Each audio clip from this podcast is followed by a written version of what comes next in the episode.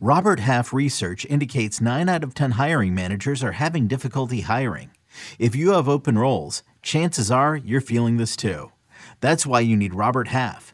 Our specialized recruiting professionals engage with our proprietary AI to connect businesses of all sizes with highly skilled talent in finance and accounting, technology, marketing and creative, legal, and administrative and customer support.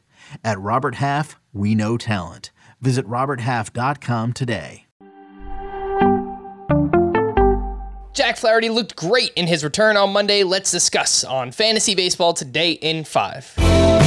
Welcome into FBT in 5. As always, make sure to follow and stream us on Spotify. Today is Tuesday, September 6th. I am Frank Stampfl, joined by Scott White.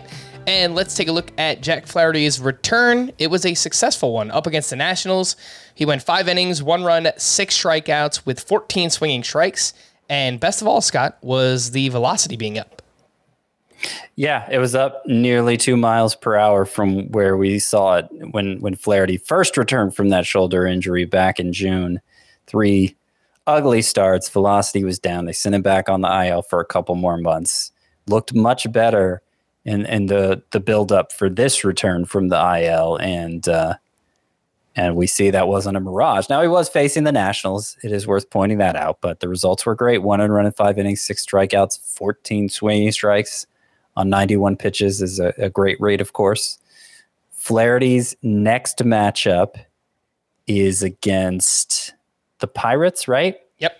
Really good matchup. So if you're in a daily lineup league, Uh, hopefully you started him for the two star week. But if you didn't, you're in a you're in a daily lineup league. Let's say you can, you're going to want to get Flaherty active for that matchup against the Pirates. All right, let's jump into some waiver wire pitchers. These are for those who play in shallower leagues pitchers roster between 60 and 75% over on CBS. Ross Stripling was at the Pirates this weekend. He went six innings with allowing three runs with eight strikeouts. Alex Cobb looked great against the Phillies. He went seven shutout with seven strikeouts. Marcus Stroman was at the Cardinals. He went seven shutout with five strikeouts. And then Nick Lodolo was awesome against the Rockies. He went six shutout with nine strikeouts in that one. Uh, Scott, who do you prefer most from this group? Lodolo, Stroman, Cobb, Stripling. I think we're at a point in the season here, September, where it makes sense to look ahead to a pitcher's remaining matchup, how he lines up for the rest of the season. You know, you don't want to do that too early because it doesn't take much to throw it all off. But I think it's appropriate now. And Lodolo's matchups, Nick Lodolo's matchups are the most favorable for this group. He gets the Brewers twice. Brewers are especially bad against left handed pitchers. He gets the Pirates. He gets the Cubs. His toughest matchup is probably against the Red Sox, but that's not saying a lot. And Nick Lodolo himself has been pretty reliable of late.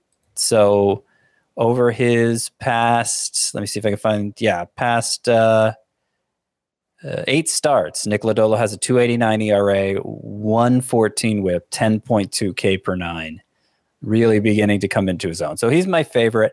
Alex Cobb's matchups are pretty tough. Dodgers, Braves, Dodgers are his next three starts.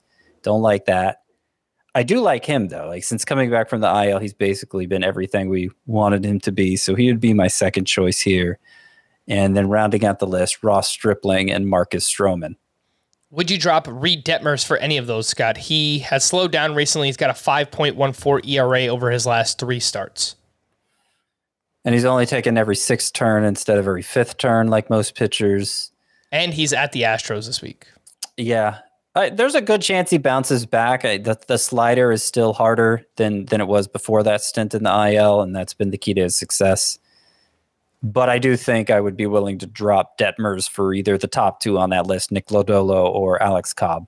All right, let's take a look at some pitching prospects who made their debuts this weekend. Hunter Brown looked great against the Texas Rangers. He went six shutout with five strikeouts, and he's 33% rostered. Ryne Nelson was called up by the Diamondbacks. He made his debut on Monday at the Padres. He went seven shutout with seven strikeouts in that one. He's only 4% rostered. And then Cody Morris started for the Guardians on Friday.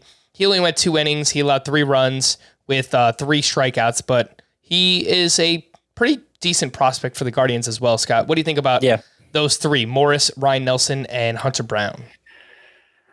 I'm not optimistic about any of them making a big fantasy impact down the stretch here. Uh, Hunter Brown is the most interesting prospect, and if he throws strikes like he did in this first start against the Rangers, watch out. Only one walk. He threw 71% of his pitches for strikes, and, and control's supposed to be the knock on Hunter Brown. Stuff wise, he rates very well, high ceiling prospect. Uh, but the the control does give him kind of a high or kind of a low floor too. Uh, but it didn't show up in this start. I, I just think like to keep him in the rotation now, the Astros have to go six man, and then Verlander is going to be back at some point. So I, I think Hunter Brown's going to u- be used more in relief down the stretch.